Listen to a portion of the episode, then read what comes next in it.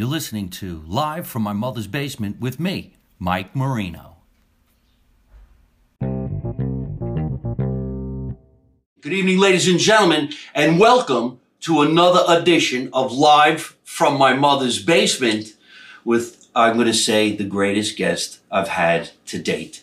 Ladies and gentlemen, Joe Mantegna came down to the basement. It's not the real basement in New Jersey like I wish it was, but it is part of the basement like what we do here in Los Angeles, California. We got some great chatter we're going to have. We're going to have some great talks we're going to have. We got some great food, and I got a great celebrity guest. Joe, thank you. Thank you for coming over. You got him. I had a little bit of a glitch on my Instagram. Is it working now? I don't even know how to get out of the Instagram. Isn't it funny how everything changed so much that instead of going to a radio channel like you did back in the day, you actually have to go to somebody's house and you can go on their Instagram channel, you can go on their Facebook channel, you can go on their YouTube channel, and then you wonder what happened to other people in the world and their situations. But here we are, we're having some fun, and we're going to tell some great stories. Here we go. Had a little bit of a glitch over here. Here's our third camera. Watch. Perfect. Hey, everybody, how you doing? Come on in. Come and say hello. Third camera. There it is. You know what's really funny? Well, hopefully everything that we're going to do is going to be funny. We're both Italian, but we're both from different states. And I didn't want to say anything until we were rolling right now. You still have a little bit of an accent from Chicago to me. You think? Yes, because you said the word battery. Battery. If I said three guys over there, too. That would do it. I can't even imitate there. Oh, yeah. How did you say that? Well, that's the only way I could talk. I always said that when Dennis Farina and Dennis Franz and I would get together at the Wrigley building with a pair, just would kind of come out of like Brigadoon out of the mist. Yeah, just from our accents. They were all Chicago guys. Huh? Oh, yeah, very Chicago. They make me sound like I'm from London. There was one guy, I think you just mentioned his name. Was he in the movie with De Niro? Dennis Farina. You talking about? No, not Dennis Farina. He played a lot of mobsters. I just remember this one specific line, and you could hear that Chicago accent. I'm going to take this pencil and shove it in your eye. Joey Pants is in New York, though. Joey Pants was in it, too, of course. But yeah. I think it said it to him. Yeah. Joey Pants kept saying, it's a midnight run, for Christ's sake. Yeah. What guy am I thinking of? I think he played the cop. Was it Farina? There's Dennis Franz, Dennis Farina? Dennis Farina. Yeah, I think it was. Yeah, it was Farina. Those Chicago guys. Oh, Farina was a Chicago cop for 18 years. Wow. Isn't it amazing some people actually go from one end of the spectrum to another? He was a cop, and then he became an actor. You know, what it was is when Michael Mann was making the movie Thief in Chicago with James Caan, Dennis was the Chicago copper on the set. Just to have the Chicago copper on the set, you have to have a copper there, you know, to make just kind of... And he would talk to Michael Mann, and Michael Mann, the director-producer, was so intrigued by Dennis. He said, you know what, if you're considering... And Dennis had been doing little acting around town, like little things, like little neighborhood theaters. Yeah. And Michael put him in, like, next thing you know, puts him a little bit in this movie. He put him in Thief, I think, a little bit part, playing a copper. But from there, he did Crime Story, did a series, and started then, and then Dennis's career took off and became, you know, what he became. It's interesting how that happens to a good amount of people who didn't start out as actors. I spent a good amount of time being friends with, rest in peace, Danny Aiello. Yeah. And I remember when he was telling me that he really didn't get a grasp on being in show business till he was in his 40s. Oh, yeah. Danny was... He would call out the trains. You know, he was that, whatever the name of that guy who would like, next time, you know, go flat. He did that. He was the voice at Grand Central Station. Was he really? Yeah. That's what, because he and I, we did a movie together, Danny and I, with George Hamilton. George Hamilton and I did a movie in Madrid, Spain. And also, we shot in Paris and Madrid. It was called Off Key. But anyway, we spent a whole summer together, the three of us. And Danny, what a piece of work! But that's a guy that literally came from, you know, calling out train stops. I think it was called the conductor because somebody's writing in right now going conductor. No, but it wasn't on the train. No, it wasn't the conductor. He wasn't the conductor. He's the guy like in the station. When you went in the station, you heard over the loudspeaker goes, you know, the train at station, you know, track number 4 going to Poughkeepsie and the Yeah, it was Danny. I heard your accent again. Yeah. Track number 4. Track number 4 over there. The three guys over there. That's, I'm doing my Dennis Franz impersonation, which always cracked me up because I'm thinking he was the star of NYPD Blue. Yeah. Right?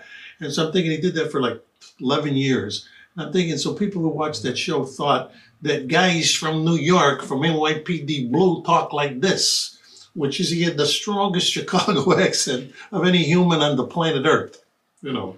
So what are you going to do? It's amazing how that actually is a reality in show business, because I remember when I would audition for things and they would say, you sound too East Coast, and I wouldn't get the job. And here's a guy from Chicago playing a cop in New York City, right, and he got the job. Oh, yeah. But the thing is, in real life, people do travel. Yeah, they travel. They live in different states. True. That's true. Why wouldn't there be a cop in New York that's from Chicago? Yeah, exactly right. You don't have to be that specific. I just thought it was ironic. NYPD was starring the guy that talks like this. Oh. Great. I remember when I used to ride the subway system in New York City when I was a kid, because that's where I grew up trying to make my way in the acting business. And you would ride those trains, and yeah, you heard the guy... It's the 8 train, comes into 42nd, next stop 8th. And if you didn't hear it, right, there's a chance you're on the wrong train. Exactly. But I had a lot of fun riding trains back in that time, and now I wouldn't go down there. I'd be petrified. Yeah, well, it's a different day, different time. Yeah, you ain't kidding. But you got into the acting world from a young age.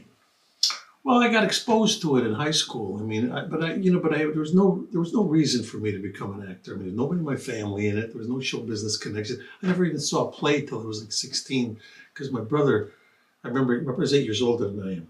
I remember he got tickets to a play and went to take his girlfriend, and they accidentally put an extra ticket in the envelope when he mailed in for the tickets. So he had 3 tickets. So he says, well, can we take my little brother? Because I was like 15 at the time. She said, yeah, sure. So I went along, and I remember I fell asleep during it. It was like, I forget the play, it was some off-Broadway play that had come to Chicago. So it wasn't like I had this thing of like theater in my blood or anything.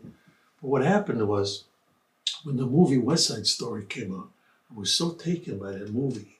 I must have saw it 8 times, because those were the days when, as long as you stayed in the theater, they didn't throw you out. Right. You know, you could just sit there and keep watching. So I must have seen like about 5 times in a row. And then my high school, I was a junior in high school, they had signs up saying, we're going to be doing West Side Story, please come and audition. And I was like, what are they talking about? I saw the movie.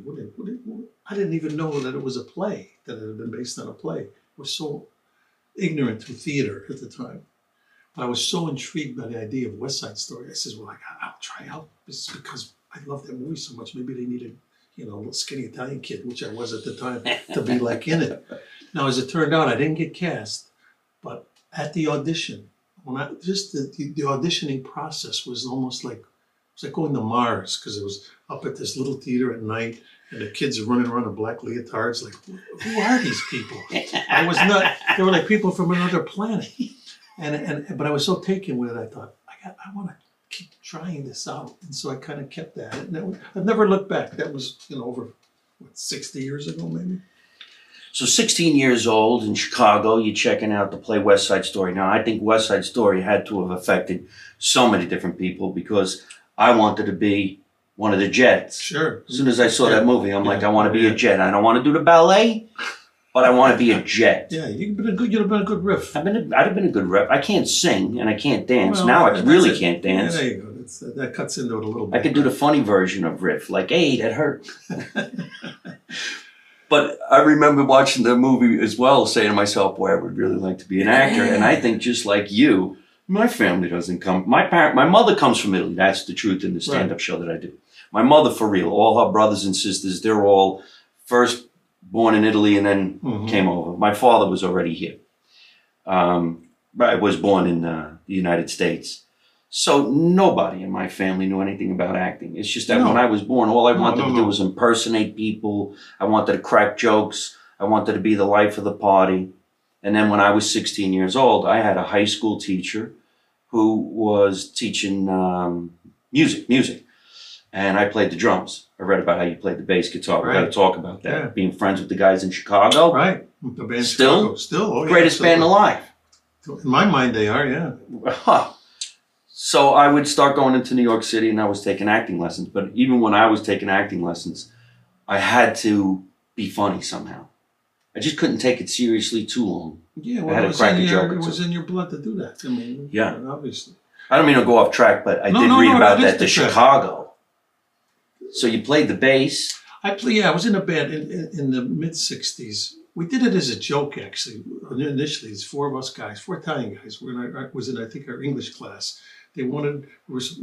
See, that's actually really funny to me. Four Italian guys in an English class. Yeah, exactly. We ended up creating a band. Well, the assignment was bring something, do a project that shows the culture of England.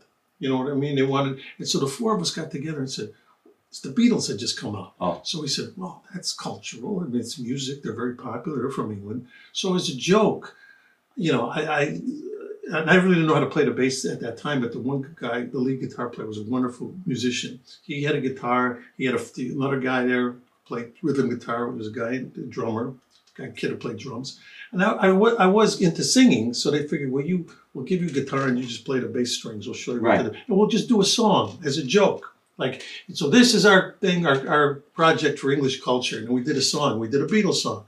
It was a Please Please Me, you know, last night, you know, we did it for a class. And the class went nuts because it was a joke. But they took it seriously because we actually sounded pretty good. So we thought, after we did that, they said, well, would you guys do that like at an assembly for the school? Learn a couple songs, it'd be fun. So we took them seriously. We got little wigs. The drummer's sister made us these collarless jackets that the Beatles wore.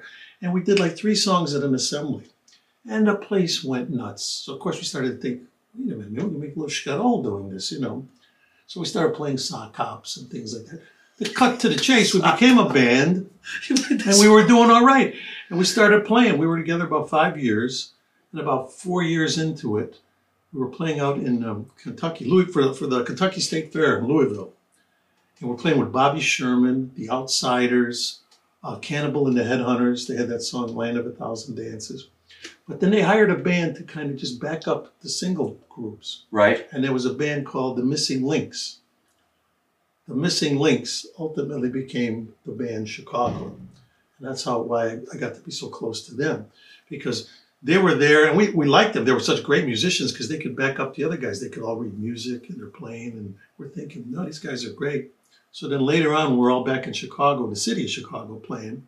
We were playing at a place called the Cheetah. There was one in New York and there was one in Chicago. Cheetah? The Cheetah. It was a teen nightclub. It was great. It was a pretty popular venue back in the 60s. So we're playing the Cheetah. The guys from the Missing Links come to see us and they tell us, they go, hey, we're starting a new band. We're breaking up the Missing Links. We're going to add a trombone. We're going to add a trumpet. Because they just had the sax, the guitar, drums, and bass at the time. We're adding we're going from a 4-piece band to a 7-piece band. And we're going, oh yeah, that's great. And we're thinking when we left, what are they, nuts? They're going from 4 to 7? Because everything was about trying to make a little more bread. You know, you add a member to the band, you just split the pie slice. And they said, we're going to change the name. We're going to become the Chicago Transit Authority. We're thinking, oh yeah, great. They're going to name themselves after a bus. You know, they're back in the subway. How good are they going to be, you know? Well, needless to say, you know, they struggled for a while because they would only do original music. That was the thing. And there literally were nights when our band would get a call. We'd be on an off night and we'd get a call from one of these teen nightclubs saying, can you guys get over here because this goddamn band, the Transit Authority guys, they won't play the top 40 stuff. They wanted to play their own stuff. And the kids were like, no, man, we want to hear, you know. And we were like whores. We'd play whatever they want. Yeah.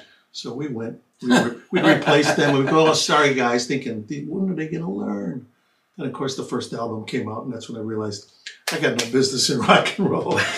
You know, we were a good cover band. That's all we were going to be. And so I went on to acting, and they continued on as the band Chicago, and they've done very good without any of my advice. Well, everybody knows the band Chicago. Now, a lot of people who are watching this show realize how Chicago actually started. Was their first album named Chicago? Transit Authority, right? Chicago Transit Authority, CTA, yeah. That was the first thing. And then they cut that end off and just went with Chicago. Well, and what it was is the Chicago Transit Authority They made them cut it off. Oh, they did? Yeah, because before they got really, I mean, in retrospect, they probably are sorry they did that because they could have used the one. Yes. You know, but like, when they first, might even be able to have rights to some of their songs. Yeah, but they instead they said, no, you can't use that name. I think they were worried. What if they turned out to be like all druggies or something? Who knows? But whatever. These guys are great guys, great musicians, great human beings.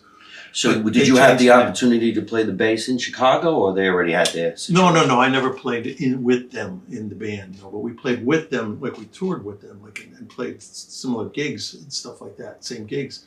But I never played, but I'm still very close to them. I just narrated a documentary on them. Oh, no kidding. Just about 2 months ago.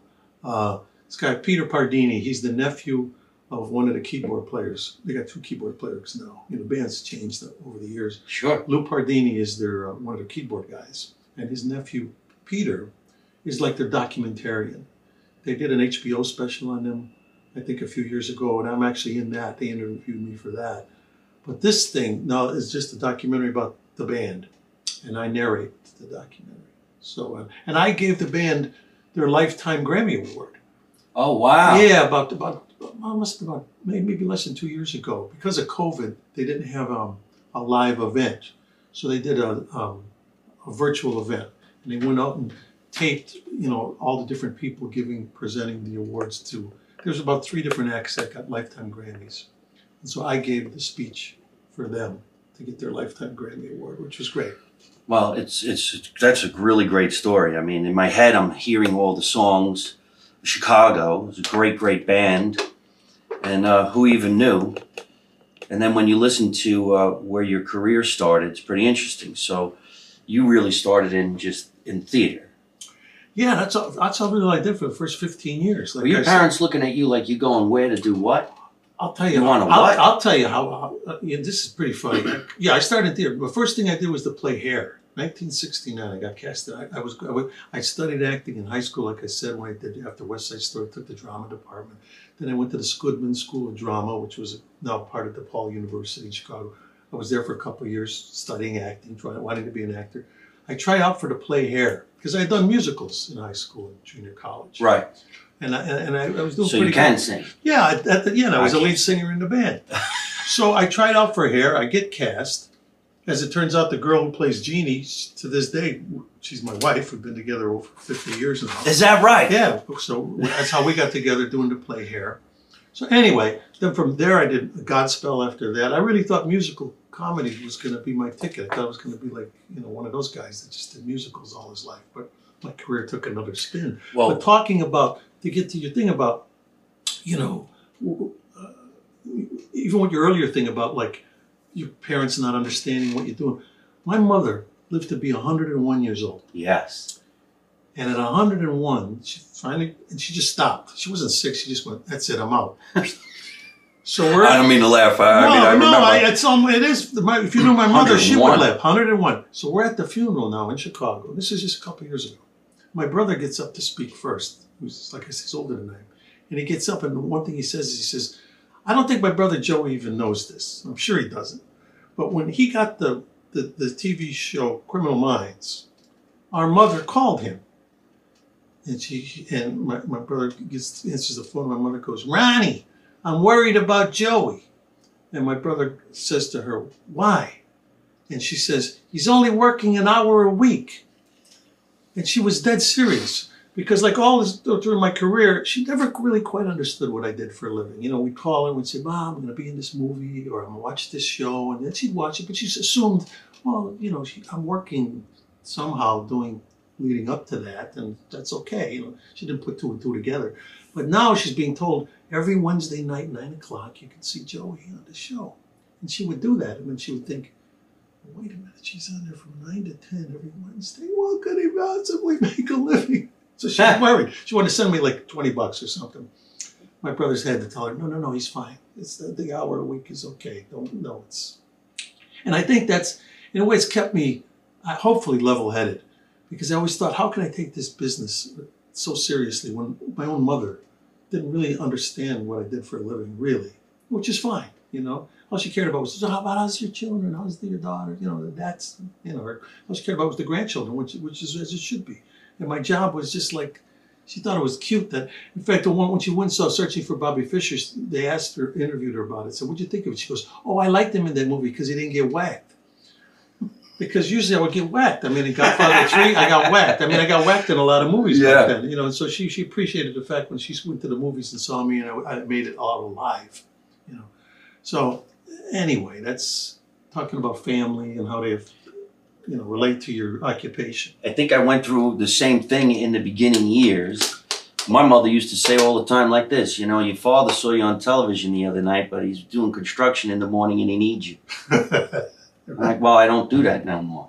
Why? You got nothing to do. You were on TV last night. Yeah, you're free tomorrow. Hey, and the hourly on the construction is good.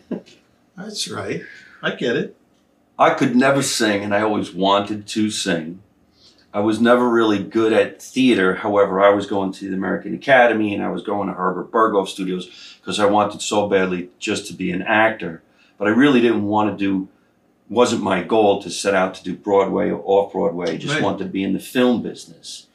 But when I started out, I had blonde hair and blue eyes, and my blonde hair was very thick. So I could book a potato chip commercial just by saying hello. And I thought, well, this is the greatest thing possible. Right. Until you hit 25 and you don't look so young anymore and you're not in that category. But what would you rather do if you had all choices? Live performing or film and television? Because I get that question. Yeah, of course. And yeah. I love being a live performer. Yeah, I don't think anything could do. That'd be like asking Sinatra, did you rather enjoy singing in front of people who are out there screaming for you or being in the booth making the record? There's an enjoyment to both. Just like I say, making a film or doing a television show, there's an enjoyment, but you think about it, the enjoyment, actually, the process is enjoyable, and then you get to appreciate it months, and whatever it is later, sometimes a year later when the process, the product is there. But nothing can substitute that interaction of you doing a performance, and there's a connection with the audience. And you know, the best definition I give is when people say, it's, I've often been asked, and you may have been asked that too, what's the biggest difference between performing live and performing for film or television? And I say one of the big things is when you perform in a theater, as you know, usually it's at night, you're doing it on a similar schedule every night, you do it, it's got a beginning, a middle, and an end, and when you finish, you're energized. Because you've drawn all this energy from the audience who've been part of it.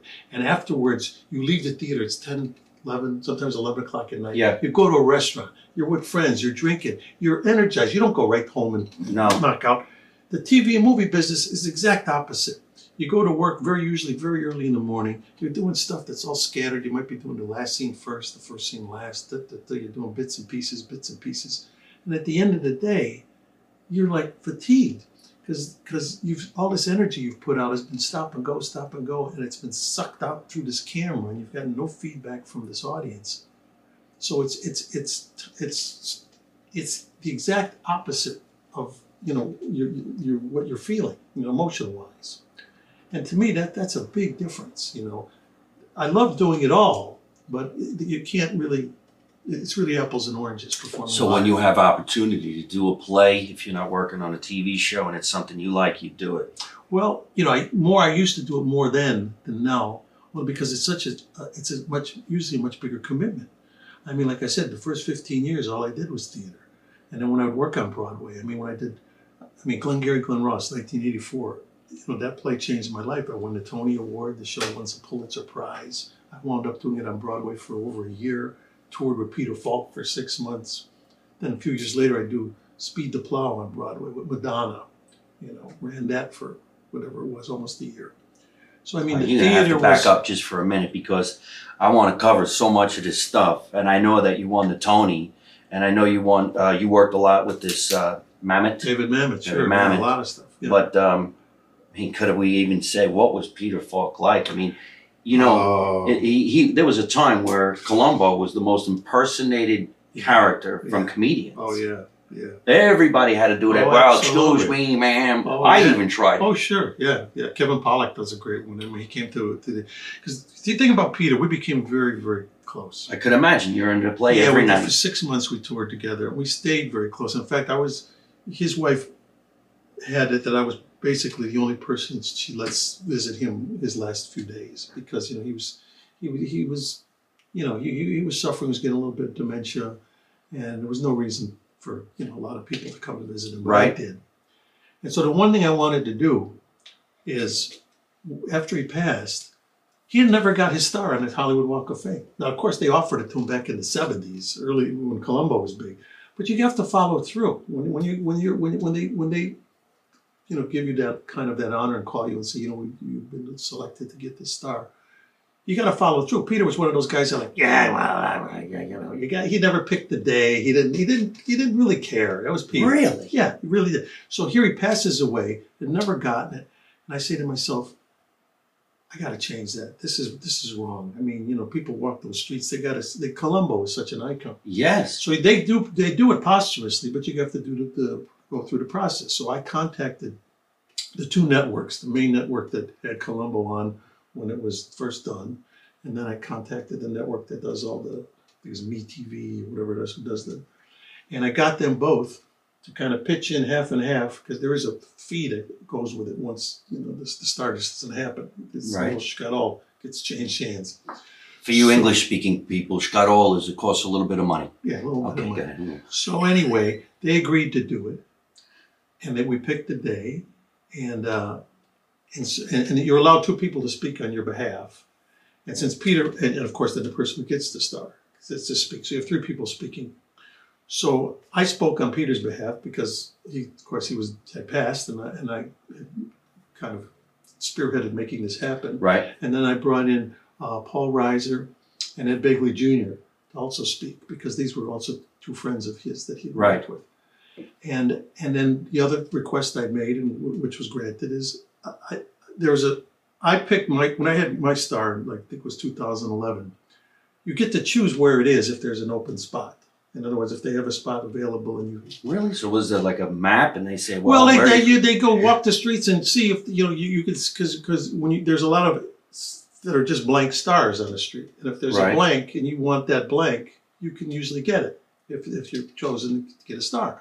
So I did that, and then Errol Flynn was my hero as a kid, because the movie Robin Hood, I always loved that movie. He was my hero. So I went to Errol Flynn's star, and there was an empty spot next to him. So I said, I'll take that. So that's where my star is, right next to Errol Flynn. So to get Peter's star, the next star, Errol Flynn's on one side of me, and the other side is Debbie Reynolds. But then there's an empty star here. And I said, you know, since we have to choose, and his wife wanted me to be able to choose, I said, oh, I'd like to be close to Peter. So they put his star. We got Debbie Reynolds between us, which is not a bad spot to be. So that's just unbelievable. So if you walk down the Hollywood Walk of Fame, you'll walk over Peter Falk, you'll walk over Debbie, and then you'll get to me, and then you'll get Errol Flynn. Well, I'll tell you right now, I'm going to tell everybody who's watching, we're going to superimpose me and my crew. There you go. Going over to the Walk of Fame, take some pictures and superimpose it into this episode, because that's a great story. And I didn't know Paul Reiser would be friends with... Well, the way it happened is Paul had written a movie and wanted Peter Falk to play his father. And he knew how close I was to Peter. Oh, is that right? And he had never met him. So he called me and said, "Could you think you could like set up just a meeting with Peter Falk and I, because I want to pitch this movie to him?" I said, "Well, let me see." So I called Peter. I said, "Peter, you know, it's Paul Reiser, explained him. He's got this movie. He thinks he'd be great as his dad. Would you at least meet with him on it?" And he did, and he liked it, and he made the movie. So no kidding. Yeah. So that made that connection. What an unbelievable story. And then we have to touch on Madonna, because he's another Italian icon. Yeah, that was wonderful. That was well, what had happened with that is, I had done the movie House of Games for David Mamet. This is like 1980s. Now, you guys really did a lot of work together. We did a lot of stuff. So I guess it's true to some certain degree that Hollywood people tend to work together quite often. You know each other. It makes sense. I mean, why wouldn't you hire or be with the people you've known? Like David and I go back to the early 70s in Chicago. He was a struggling playwright. I was a struggling actor. We kind of met each other. He would ask me to do readings of his. When he wrote the play American Buffalo, he had just written it. And I was with this theater company called the Organic Theater in Chicago with Dennis Franz, Meshack Taylor. We were with this theater company.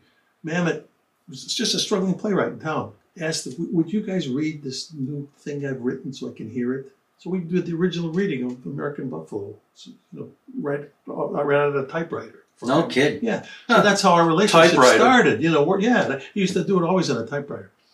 And so that's how that whole, you know, relationship, you know, started with Dave. But so jump cut now, years later, we've worked a lot in Chicago, He gives me the call, I get to do Glengarry Glen Ross, that changes my life. He wins the Pulitzer, or I get the Tony, everything's great. So now we make this movie. It's the first time David's directing a movie, House of Games. Well, the movie comes out, Madonna sees the movie. Now at this point, I didn't know her, and I hadn't met her. She writes a letter to Mamet saying, I saw the movie House of Games. I think it's one of the best things I've seen in my life. If ever you write anything that you think I would be right for, I would love to do it. How could you imagine that? So that, just shortly thereafter, Speed the Plow, this play he'd written about Hollywood, or, you know, about the movie business. It was a three-character play with her, myself, and Ron Silver. They thought, well, here's that, you know, what a fortuitous time to get the letter. So they cast her in the play, and the three of us did that play on Broadway. And her and I got to be pretty close, because then a few years later, she did the movie Body of Evidence with Willem Dafoe. And I'm also in that. And so the three of us kind of were the leads in that movie. And to this day, I mean, I just saw her not that long ago at her house, because she's, I don't know what stage it's in, but they're making a movie about her life. But starting when she's like a young girl. Hopefully they'll make this movie of her. I hadn't seen her in a long time, so just like I said, this was just, God, maybe a little over a year ago that we did a reading of this movie, and she asked me to read the part of her dad, you know, because it starts with her as a little girl. So I mean, I play her dad in this reading as when she was a little girl. So I was flattered because I got to meet her. I got to know her dad from when we did Speed the Plow. See, that's just so incredible to probably a large amount of people, because you're meeting these celebrities and you get to work with them, but then again, you're a celebrity yourself. So then you take like the average person who doesn't see these people and they wonder, how is that even possible? That goal is being achieved. Because now let's just take, for instance, myself. I break my ass, I travel like crazy, and I try to be kind and caring and a great entertainer wherever I go. And then I start becoming friends with guys like yourself. And people will say to me, how the hell do you know Joe Mantegna? And you feel like going, well, there really is a story behind it, just the way you're telling the stories behind it.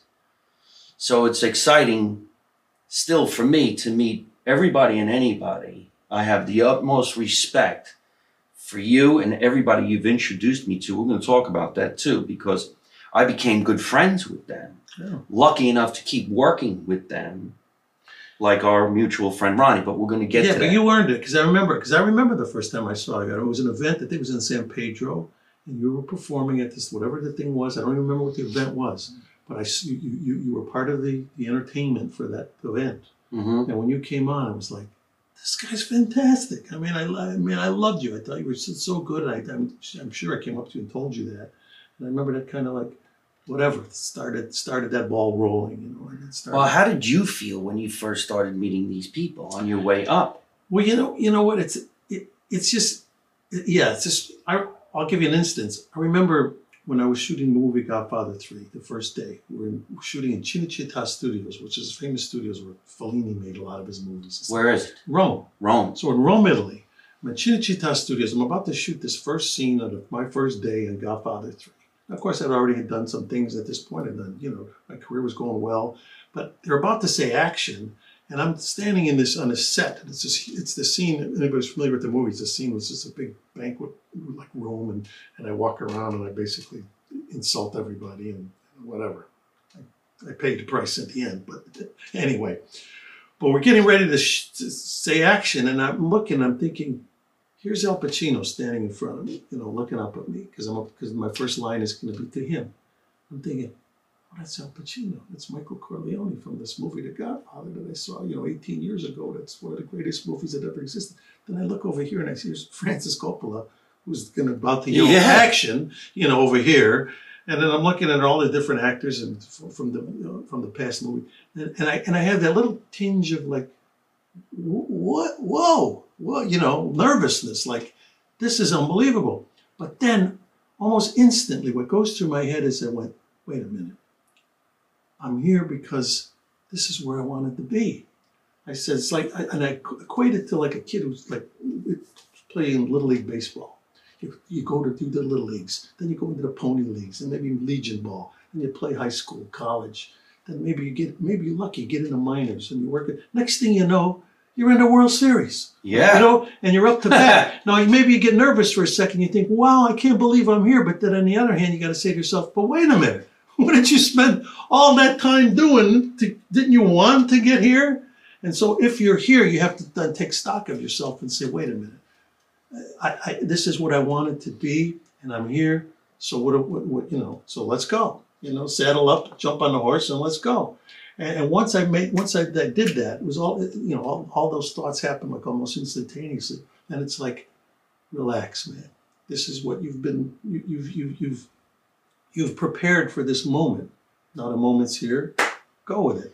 And once you've done that, and then it makes it a little easier every time you're with somebody. Don't get me wrong, I still get excited. I mean, when I work with Robert Redford, there's a certain thing. When I work with Cher, people, you know, you can't help but think, oh, you want to say, man, I love you, man. Yeah. But on the other hand, they're now part of your peer group. You're doing something together, and you just feel grateful that you're able to do that. And you come out with an iconic character in the biggest movies of all time, Godfather.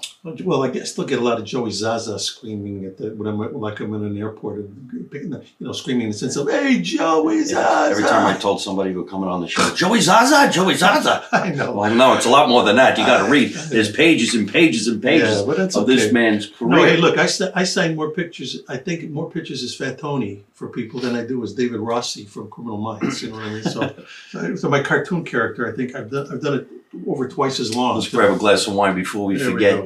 Everybody knows that he plays a great character on The Simpsons, almost as long as The Simpsons has actually been on television. Two Italian guys here. We're going to have a nice glass of wine. We do have a little antipasto that was brought to us by our friends down in Foggio Italian Market in Delhi, which is in Lakewood. Yeah. You know, they like to say that there's not a lot of good Italian places in Los Angeles. That's not true. No, they're all. What a name, like Foggia. Look at that. Foggia, because like Foggia. There, perfect. How about that? Foggia Italian Market in Delhi. They're in Lakewood, and it's Foggia. It's not Foggia. I don't say it right either. It's supposed to be Foggia. Foggia, yeah, which is a town in Italy. I'm all for it. Good thing I don't name it after the town. You know, my family's Acquaviva della Fonte. I read that. I couldn't even say it. It was a little long on the menu, you know, Acquaviva della Fonte. So you have Sicilian in you. That's my father's side. That's Cala Cheers, Chabetta. Thank you. So, thanks for coming over to us. My pleasure. I'm half Sicilian and half Barese, which means my father's side is from Sicily, from a town called Cala Cherbetta, which I've been to. And my mother's side is from a town called Acquaviva della Fonte, which I've been to many times, and I'm very close to my family there. My cousin, Nicola, owns what they call an agriturismo, which is a farm they turned into a small resort.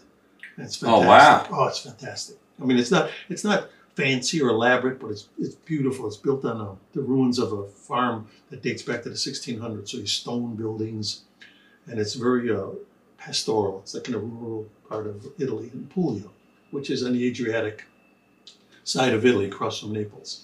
But I'm very close to my Italian roots. Do you get to go? Yeah, I mean, they come here, we go there. I've been there numerous times. I mean, these last few years have been tough with the whole COVID thing. Yeah.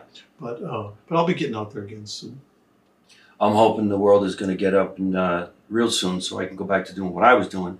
So let's touch on that too, because you've also directed, produced, and right now one of our buddies is someone you're directing, and his name is Ronnie Marmo. He is in a play. The play is called I'm Not a Comedian, I'm Lenny Bruce, which is the true story of the life of Lenny Bruce, who was a famous comedian way back in the day, but he became more famous for his foul mouth than he did for his performances, which is kind of apropos for what's going on in today's world, because now they want to cancel everything that all these comedians are saying, but they should really go back into history and take a look at what was being done anyway. Right. And it's really not offensive if you learn how to just enjoy what somebody's saying. Well, yeah, and also, I mean, like if you get to see the play, I mean, we've been doing it for close to 5 years now. We had a long run here in L.A. It's run in New York. It's currently in Chicago, and we're also touring it around. It's going to Florida next week, and then back to Chicago. But anyway, yeah, Lenny Bruce was way ahead of his time. It's because of him you had people like George Carlin, Richard Pryor, a lot of them followed in his footsteps. Of like, you know, the First Amendment is there for a reason. I mean, there's, you know, we have to be, you can't put shackles on people's brains, you know what I mean? Part of it, I blame it on lack of education, the way that people just get, we start being afraid of words, and you know what I mean, as opposed to the intent behind the words, which is what you should really be afraid of. Right. Then we got a problem, you know, and I think we just almost have a lack of understanding. That's a great point, intent. Yeah. Because you could say the same thing in two different ways. I'll kill you, meaning you really want to hurt somebody. I'll kill you. Exactly. Meaning I'll hug you. Exactly. So, I mean, so really we have to be very, very careful about what we consider, you know, dangerous and what we consider not. Ronnie Marmo is a fantastic actor. He's been in a lot of movies. He was on a soap opera for a while. We've done a couple of projects together. And I saw the play many times. I saw the play when he was in rehearsals. I saw the play in Chicago. I saw the play in New York. I saw the play in New Jersey, and I've seen it here in Los Angeles many times. And I just can't believe the way he pulls it off, because he holds on to that guy. Oh, he becomes that guy. No, he does. He's channeled it. I mean, it was such a privilege to direct him in that show, because he's just, he's such a, you know, he wrote it. It's such a big part of his life. He worked on it for like 5 years before he even came to me and said, Joe, I got this thing, I'm interested in maybe directing it. I'd like you to just see what I've got. And then when I saw the material, one of the watch sentences I live by, at least in my occupation, is if it ain't on the page, it ain't on the stage.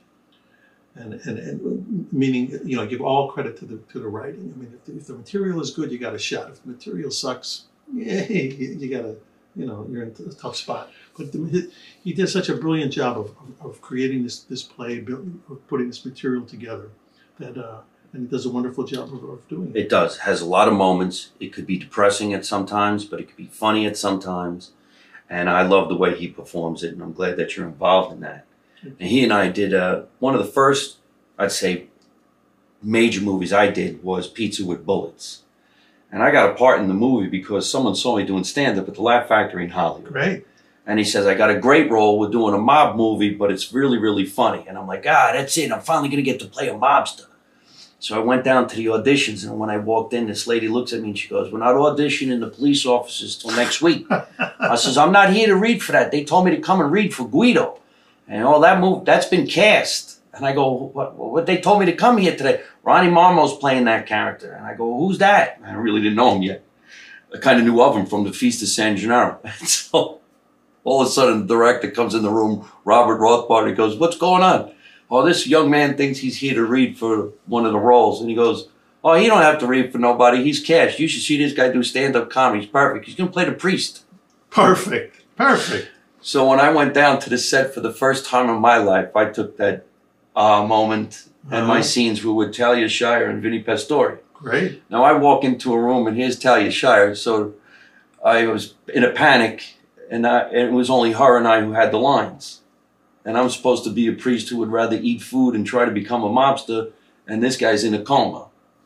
So she says to me, we do the lines and everything is fun, and when the scene was over, we shot a couple times. She looks at me and she goes, you're the comedian, right? They were talking about you. And I said, yeah, I'm the comedian. She goes, am I being funny, you think? Is it coming across funny? And I went like this, can you wait a minute? And I went and called my brother, Ed, you're not going to believe this, all right? Adrian wants to know if I think she's funny. Right. Then we got to be friends, and I'm saying to myself, wow, these are all just regular people. Of course they are. This is just fun. That's great. That's great. It's funny you mentioned Talia, because obviously I worked with her in Godfather 3. Yes, of course. And Vinnie Pastore, I shot him in the last Don, which was another Mario Puzo miniseries. Is that right? Yeah, yeah, yeah.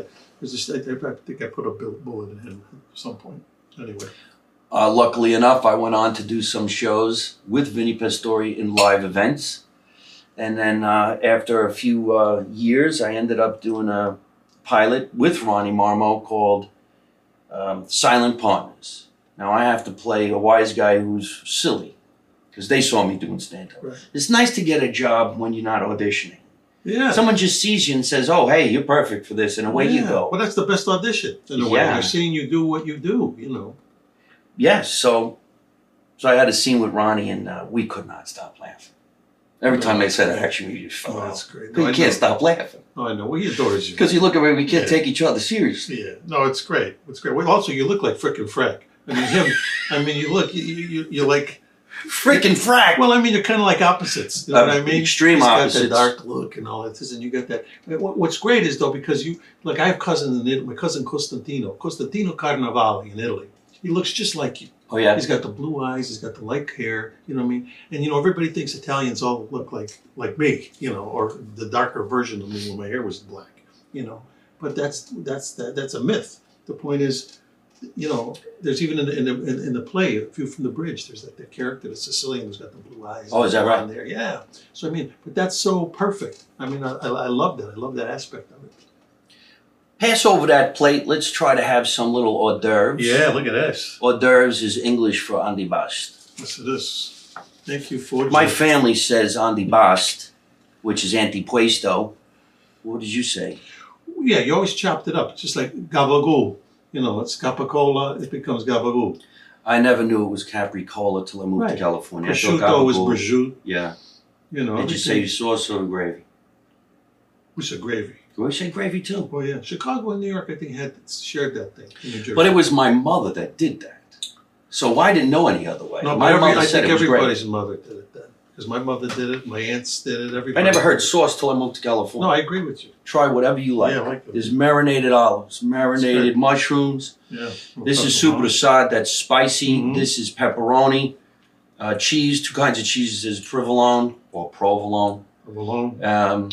Mozzarella, and those little hot cherry peppers. Those are great. Inside is another type of cheese. I forget what it is, but these are the best. Yeah, beautiful. This is Italian finger foods. Mm-hmm. Regular kids go get snacks like cookies and potato chips. Italians, this is what we have. That's the word antipasto comes from. Yes. It means... They made songs out of it. Yeah. And speaking of songs, before I forget, you were so blessed to play the role of Dean Martin. I was blessed. The Rat Pack. I love doing that movie. Yeah. You swallow that and I'll take you down another road while you're eating that, because he makes this look so delicious. He put his provolone cheese with the pepperoni together. That takes a while. Great. I'm lucky enough to be the opening act for Dean Martin's daughter, Dina. I met Dina Martin when I was hosting the Feast of San Gennaro in Los Angeles back in the day when we were thriving. There were Italians everywhere. Right.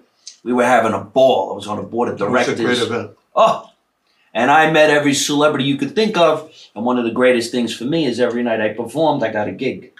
Hey, Mike, you want to go on the road? Hey, you're really good. Hey, I'm Louis Prima Jr. Would you like to go? Hey, I'm Frank Stallone. Right. Hey, and away I went. Started going with everybody. And Dina was in the forefront. And so she asked me to do a bunch of shows, and I did a bunch of shows with them, and I had a lot of fun. That's great. There's one thing about being a stand-up comedian: when you can go out at night and you are the headliner, you wear jeans and a T-shirt, or you graduate, now you're doing theaters, and you're seeing 1,000 people, 2,000 people that put on a suit. But when you get to go on stage with what I call a Hollywood icon, you put on a tuxedo, and you put that tie on tight. Right. This reminds you, don't curse in front of her audience. Do the amount of time that you're asked to do, and you get to stand in front of the orchestra, and the orchestra can't leave. They have to sit through the comedy. They play you on and they play you off. Then you introduce the icon. She comes on stage, and you know you're doing good when she does throwbacks to your act. Exactly. And when he said this, and when he said that, and when Mike said this, and then... So I got to do this with many different people, but now you get to play her father. Yeah, and that was... I mean, and as you can imagine, when I first was offered the role... There was a little bit of trepidation in a way, because you're thinking, how do you play Dean Martin? Because I idolized the guy. But yet, on the other hand, I thought, if I could not do it, because it was like, I don't know, I would always feel like, oh my God, I had a shot to play Dean Martin. But what I wanted to do was do all the research I could do on it, which I did. And one thing, and that's how I got to know Dina, was there's something that come out with the press, because what had come out in the press, there was some talk that, and I think it might have come from maybe somebody in the Sinatra family, that they wanted to be involved in the production of the movie. But it was HBO film, and HBO was kind of like, no, we're all right. And so something leaked out to the press like, this is going to be, this is going to be terrible. They're going to defame those guys, And I thought, when I saw this like little blurb, I thought, this is not true. I would have never even taken the job if it was going to be like insulting to like the Dean Martin family or something. So through a friend of a friend, I was able to get a phone number and call Dina Martin to say, you didn't know her? No, I didn't know her. Really? No. But she. I think it might have been through Tom Jason, but it was ever through somebody made the contact for me, and I was able to reach her and say, it wasn't even a phone number. I think it was an email, and I sent the email saying, just want you to know, I'm going to be playing your father in this movie. And there's been some talk I know about that it's going to be defaming to them and to their legacy of the Rat Pack. I said, I'm inviting you to come to the set anytime you want to come, and I'll meet with you. I'll let you read the script. I said, just want you to know I have such respect for your father. I would never even do this job. That was the case. And she got right back to me, said, thank you so much. No, I'm not going to come to the set. I trust, what you're saying, and you can go ahead and make your movie. And, and then when it was over, when the whole thing came out, I was lucky enough I got both an Emmy and a Golden Globe nomination for that movie. And she was the very first person to call me and congratulate me for it. And I just thought, man, we're talking about class act. We've been, of course, very close ever since. I've seen her perform many times. That's just a fantastic story. So that we could take these stories even further, which is what I enjoy. That I was lucky enough to be on the dais with your roast. So the Dina Martin roast that she was trying to do like her dad. Right. I had done 3 of them. I think she only did 3 of them. We stopped because of the pandemic.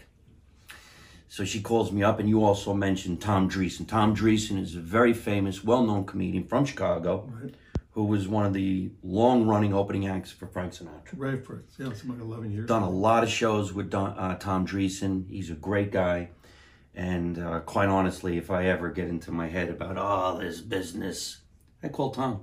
Yeah, he'll settle you down. That's true. Mike, relax. Piano, it's okay. Mike.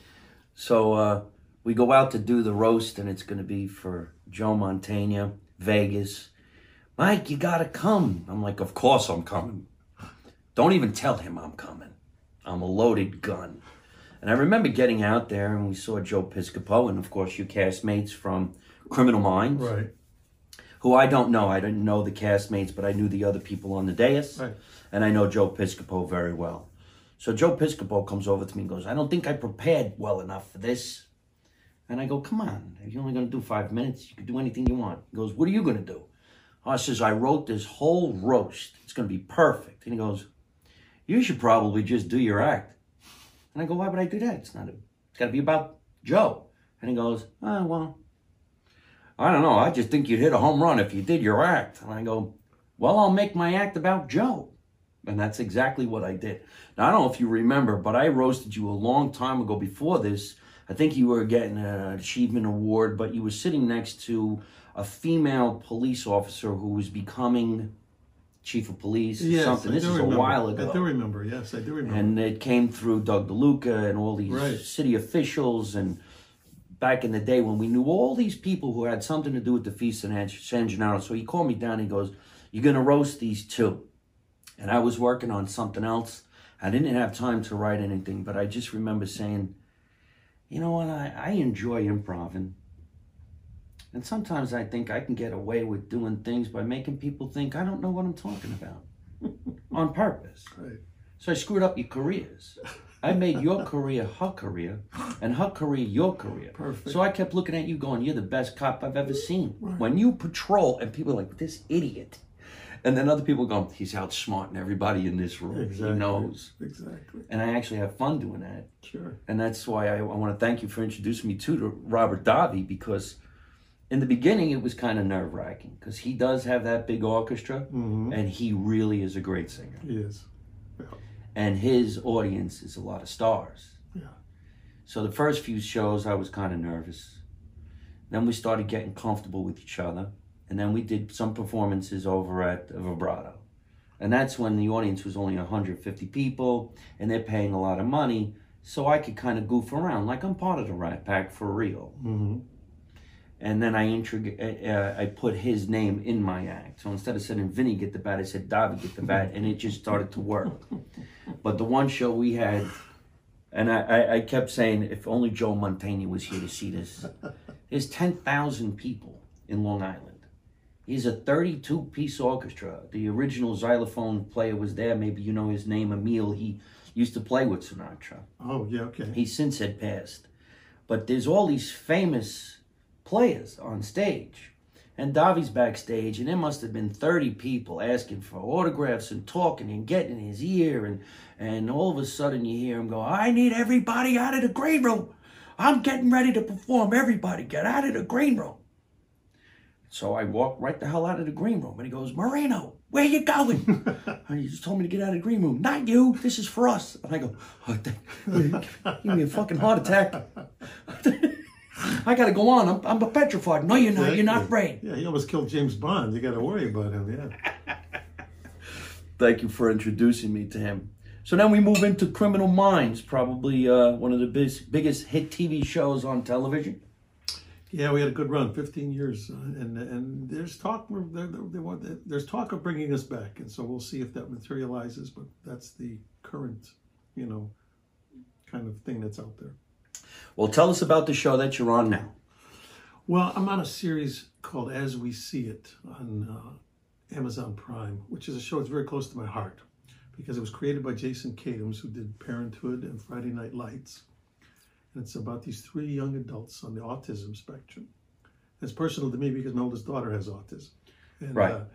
And these three actors all literally are on the spectrum. And my hat's off to Amazon and for Universal Studios and everybody involved with it because they put their money where their mouth is.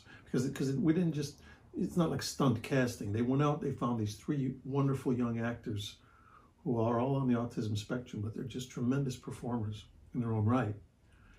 And then they hired 12 people on the crew who are all on the autism spectrum. Now that's something you don't necessarily have to do, or you wouldn't think they would do, but they did.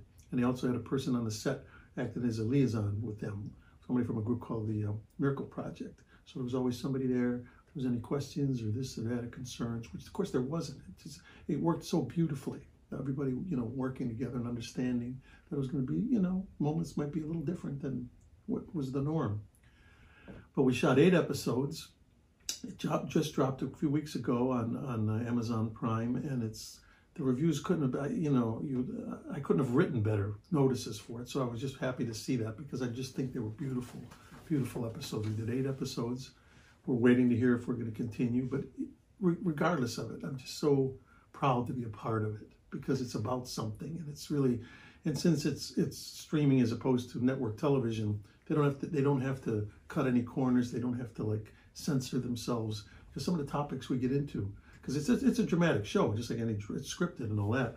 But we're able to say and show and do things that could be sometimes shocking, very funny, entertaining. All of it. There's no boundaries on it, which is what life is. You know, there's no boundaries on life. What does it mean by the spectrum? You keep saying they're autism spectrum. Because when people. The best definition of like autism, one of the best definitions I've heard is when somebody said, when you meet a person with autism, you've met a person with autism. And by that, it means that the spectrum of people on the autism spectrum is so wide. I mean, it goes from, well, you take Elon Musk basically said that he's on the spectrum. This is the guy that created Tesla, what I mean? So you can have brilliance. Right. Oh, okay. Depending on how it manifests itself in you. And yet, on the other hand, you can have people on the autism spectrum who can't speak or can't, like when my daughter is somewhere, she's somewhere in between. I mean, she's going to be 35 years old. She's brilliant in some things in terms of her art, in terms of her memory, in terms of certain aspects. But on the other hand, she likes going to Disneyland and seeing the princesses. She's still 10 years old in some aspects and certain things she can't do. And her speech is almost like language is her second language, and we don't know what the first language is. So the spectrum is this huge, wide-ranging thing, and people on that spectrum can fall into anywhere on it. But we have learned more and more about it over the years, And the main thing is to be understand it, be accepting of it, and know that we all got to live on this planet together and get by. I'm glad you clarified that, because I've had a guest on my show. His name is Paul Simmons, and he has a radio show. It's 10 years, all dedicated to autism, and it's called Autism Radio. Now, he came on my podcast. I had done a bunch of charities to raise money for autism awareness on the East Coast. So he comes on my podcast, and he's talking about his son. His son is 17 years old, and some days are okay, but some days at 3 o'clock in the morning, for whatever reason, he'll just leave the house and they got to go find him. And I says, well, you know, I have a cousin, and their child is autistic. And when I had a Thanksgiving party, this is before COVID, my cousin called me and said, I need you to hide all your TV clickers. And I said, why? And he goes, because my son's going to come over the house, he's going to find your clickers, and he's going to put them in the toilet. It's what he does. Yeah, I get it. And I says, oh, wow. So I explained that to Paul Simmons. A week later, he calls me up, and we inked a deal where I was going to perform somewhere and do a fundraiser for him. And he said, and by the way, your cousin's name is Trent, isn't it? And I said, yeah, how would you know that? And he goes, because he's been in my class for 7 years. Not even realizing we were talking about the same people. Wow. It was just an experience. Yeah. So when I told him that I was going to have you on the show, he said, could you mention my name to Joe? And could you mention what I'm doing? Because Joe has a daughter that's autistic. Oh, yeah. Isn't that amazing? I remember when she was little, she used to, they had these talking kind of like dolls. And she would flush those down the toilet. And I remember once I used one of those, you know, things to, you know, like, to pull, you know, thing out, whatever they call it. Plunger. Like a plunger, but like with a screw thing that went down. And I remember it was blocking up the toilet. And I've got the thing down there, and I'm screwing it. And all of a sudden, you can hear the thing talking underwater. You hear the thing go, the doll was talking because I had somehow activated it with the thing. Yeah. And I thought, oh my God, this is okay. This is part of the game here, you know. But you know what? That brings us to a little bit of a joke that I'm going to have to spring on you. Yeah. Remember I told you before we started the podcast tonight that I have all these antiques all over my house in New Jersey. Well, some of the antiques were given to me by my mother and father in the 60s. They're called the G.I. Joe doll. Right. I have 3 1964 G.I. Joe dolls, and they're in mint condition. I have all the outfits and all the adventures that they had done. But maybe 15 years ago, I came up with a joke about the G.I. Joe doll was a mobster. His real name was G.I. Giovanni. When you pulled his string, he told you to go fuck yourself. Now, this joke is killing, and I extended it. His Gumata was Barbie doll. He used to whack Ken, and I made the whole thing. So I decided, well, what if I videotape these dolls? Right. Well, people are going nuts. Oh, yeah. Because it's now me imitating the doll. They're Italians. I got Downtown Ronnie from Brooklyn, but he's the Jewish doll, and he does their taxes. It's so stupid. So we found some people to do some voices, and you know what I'm saying to myself? Wait a minute, you got to do a voice in one of this. Oh God! Maybe one of these days when I'm shooting them, you give me some voice because it's so silly. Oh yeah, but it's hilarious. Hey, Fat Tony, the character I've been doing for 32 years now on The Simpsons, that came from my Uncle Willie. Because my Uncle Willie used to talk like that. Because I got cast in that role right after the Godfather movie came out. This was the Simpsons was only their 3rd season, and they decided, I guess, to create this mobster character. And probably because I had played Joey Zaza in The Godfather, who had just come out, they probably figured, well, that actor might be a good choice because he's you know, he's the kind of the gangster of the year now at this movie. So I get the call.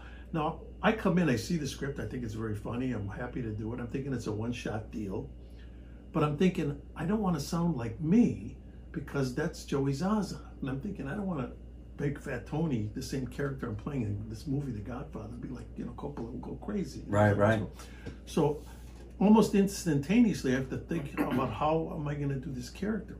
So I'm thinking about my Uncle Willie, who has been like a dad to me because my father died when I was fairly young, and my Uncle Willie, one of my dad's mother's brothers, was very close to me. But he talked like this. He's got that kind of voice because he's smoked all his life. Yeah. That's the way he talked.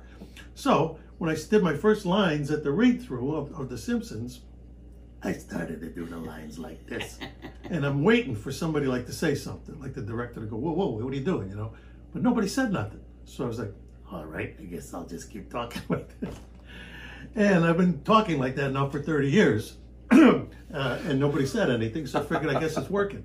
And at one time, I think 15 years into it, I brought Willie to one of the recordings, because I do about 2 or 3 a season. And I remember I walking in with him, I go, I want to introduce somebody to you. I said, Willie, say hello. Yeah, hi, how are you, everybody? And they're all like, oh my God, it's him. It's the source. But anyway, so you never know where a character's going to come from and what your inspiration's going to be. What was it like to actually work with Francis Ford Coppola? Well, I mean, he's nice guy, he's fun. Absolutely, he's the maestro. I mean, you know, here's a guy that, you know, first of all, I sense that his movies are like opera. You know what I mean? In a sense, they have that kind of majesty and that kind of, and he's that kind of person. He would have done well in the Renaissance. You know what I mean? You put him back in the 1500s, Francis would do just fine. Because here was a man who gobbled up life. I mean, you know, the wine, the food, you know, the fact that he's in the wine business now makes perfect sense. Yeah. You know, and a whole Italian cultural thing. And yet he's such an intelligent person and such an imaginative person. So all you got to do is look at, and you know, his movies, and not just the Godfather series. I mean, you know, any of his other films. And yeah, I mean, I consider it such a privilege to have been able to work with, obviously, one of the greatest, you know, cinematic directors. Do you keep in touch with a lot of these people? Hi, how are you? Well, Merry Christmas. Well, ironically, you mentioned this because, what's today's? Today's the 14th. And about a week from now, it's going to be the 50th anniversary of the movie, The Godfather, the original Godfather. It's the 50th year of it. Is it real? Yeah. And they're having an event at Paramount Studios, which I'm invited to, because they're going to name one of the streets at Paramount Studio for Francis, for Coppola. Which do that, because, you know, it'll be the John Jimmy Stewart Street. Or you have a street in Chicago. Okay. I got a street in Chicago. It's not the same as on Paramount Lot. No, but it's Chicago. It's Chicago. Yeah, that's true. Chicago. I got one in Chicago, one in Cicero, where I went to high school. So that's kind of nice. And you got one on the Hollywood Boulevard. And I got the Star. Yeah, no, I'm not. I think it's great. But I'm going to be going to that event, and so I'll see Francis there. And there was a thing. God, must have been maybe 10 years ago. He wanted to do a huge mini series about the history of television, and he brought in a whole bunch of actors. And I was flattered that he had me come in as well. We spent a whole day at Paramount just reading what he had written, and it was like, you know, 5 hours worth of stuff, 5-6 hours. But you know, it never got made, I don't think. But that's what I mean. That's the kind of imagination and spirit and talent he has. You know, he'll do something he wants to. You know, he'll throw everything into it and see what he's got, and he may or may not do it, and then moves on to something else. You know. Did you ever have a time in this industry that you said to yourself, what am I doing? This is too hard. Was there years that you weren't as successful as you were the year before? And all of a sudden there's a year that's just tremendous, and then another year where it's not all that easy. Well, the early years were difficult, but I always enjoyed it. And that's the advice I always give people, young people, especially when they ask me, so how do you get ahead in this business? What's the secret? I go, look, there's no secret. I said, but you gotta love what you're doing. And you have to love I know this is an old saying, but it's so true. You have to love the journey more than the destination. Right. Because if you're having fun on the ride, there's no guarantee that you're going to get to the destination you want to get to. But if you're enjoying the ride, it really doesn't even matter. That's great advice, because in my little world, when I'm on the ride, I'm always looking at the destination. And I never really look at, well, wait a minute. There's thousands of people here to watch this. Yeah, exactly. Because then I go into my mind going, yeah, but it's only 2,000. Why isn't it not 3,000? Well, that's natural, though. I mean, it's okay to strive. You want more. You want to do more. You want to get more. But if there comes a time when you say to yourself, "I hate this. I don't know why I'm doing this," then you got to start saying, maybe it's time to maybe look in another direction. Wow. Yeah. So as long as you could keep put that other foot in front of another and say, "No." I remember when I won the Tony Award in '84. I remember I was working professionally from that point, from 1969 to 84, just doing anything. You know, making a few bucks here, being broke here. So I remember after that night of the Tony Awards, they usually have a you know, obviously a big dinner afterwards. And I remember one of the press people said to me, "What's it like? How does it feel to win a Tony Award?" I said, "I feel like I won the lottery, but I've been buying tickets for the last 15 years." Yeah. You know what I mean? Yeah. So it's that. In other words, I felt like I put the time in. you know, and there was no guarantees I was going to hit this jackpot for whatever it's worth. And it wasn't even winning an award that's important. It's the acknowledgement of, okay, well, maybe this is something I can do for a living, in essence. Right. You know what I mean? Like, somebody's acknowledging the fact that, yeah, we like what you do. Just like your show. People are watching this now. You've got a huge audience. They're not being forced to do this. They're doing it because they want to do it, you know? There you go. And so you earned it, you know? And this is, yes, this is the road you're on, you know? I enjoy all of this stuff, and I do enjoy going to work. I do tell people all the time, I can't wait to go. Yeah. I want to get on stage. There you go. They say to me all the time, aren't you sick of flying? I'm like, no, I can't wait to get on the plane. I can't wait to go get on stage. Right. I've gotten to the point in my career where I don't really rehearse until I get on stage. I rehearse on stage, and people say to me, where'd you come up with that? I'm like, in the parking lot. That's great. I want to try everything. I want to be part of an ensemble. That's why nowadays I like working either with my own characters, because I feel like I'm in a scene with somebody else. Yeah. I like doing the videos that I do, and I like doing the web series that I do. I like doing this, but I want to work with other actors because I want to exercise that muscle. I think one of the greatest things for me is when we get to do stuff with guys like you and Dina, and everybody says to me, what was it like to go to the Bootlegger? Remember the Bootlegger? Which is the restaurant we went to when we were done. Uh-huh. And everybody says, I saw you in there. There's a lot of stars going there. Got all those red chairs in there and all the famous people. What is that like? I'm like, well, this is what it's like. You keep your mouth shut and you open your ears and you'll hear stories that will blow your mind. And I love sometimes when you talk and you explain this, you talk about these stuff, because it gives us more light and inspiration to keep on going. And when Dina talks about who her neighbors were and how she used to hang around with Desi Arnaz Jr. and her uncle Frank Sinatra and her uncle Jerry Lewis, and you're just like, wow, I don't need to say anything. You just sit there eating, right? And then I remember, I keep this. This is my coin. I did a lot of military tours, and I know you love the military, and I have a lot of these coins. But this coin is from Joe Mantegna. He gave me this little star from the Hollywood Walk of Fame. It's not the one from the street. It's the one that he gave me. With this little character on the back. Yeah, that's Hirschfeld. Yeah, there was that famous cartoonist for the New York Times, and it was like everybody hoped that every Friday he would draw a caricature of somebody, you know, that was kind of hilarious, popular at the end. That's from Glengarry Glen Ross. It's from after I won the Tony Award. He drew that particular issue of the New York Times, and it's become my logo. Glen Ross. I know Jack Lemmon used his Hirschfeld as his logo, and. A lot of different people. My daughter she bought a print of George Harrison's, because Hirschfeld did one of George Harrison when he was in the Beatles, you know, and you can buy prints, you know, stuff like a lot of different Hirschfelds, and so he was just he lived to be in his 90s, but he was the greatest probably caricaturist.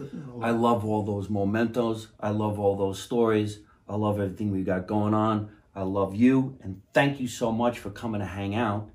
I always say goodnight by telling everybody where they can find you, but I think they know. Whatever. You go to joemantegna.com and it'll tell you, I guess, what I'm up to. You can go to joemantegna.com and it'll show you what he's up to. You can watch his new series that's out on Amazon Prime, right? Right, Amazon Prime, as we see it, it's called. And you're going to see a lot more from Joe Mantegna. If you're in Hollywood, why not walk down the Hollywood Walk of Fame and go see his star next to Columbo. Yeah, exactly. Peter Falk, that everybody used to impersonate back in the day. And I wish you all the best, and I hope that we're going to do some projects together, whether it's going to be live, whether it's going to be another roast, or whether it's going to be something silly, something goofy. Like nothing better. I want to thank my producer, who always makes these shows. Oh, you want to? We can finish with that. Stella Dora cookie. I feel like I'm 5 years old again.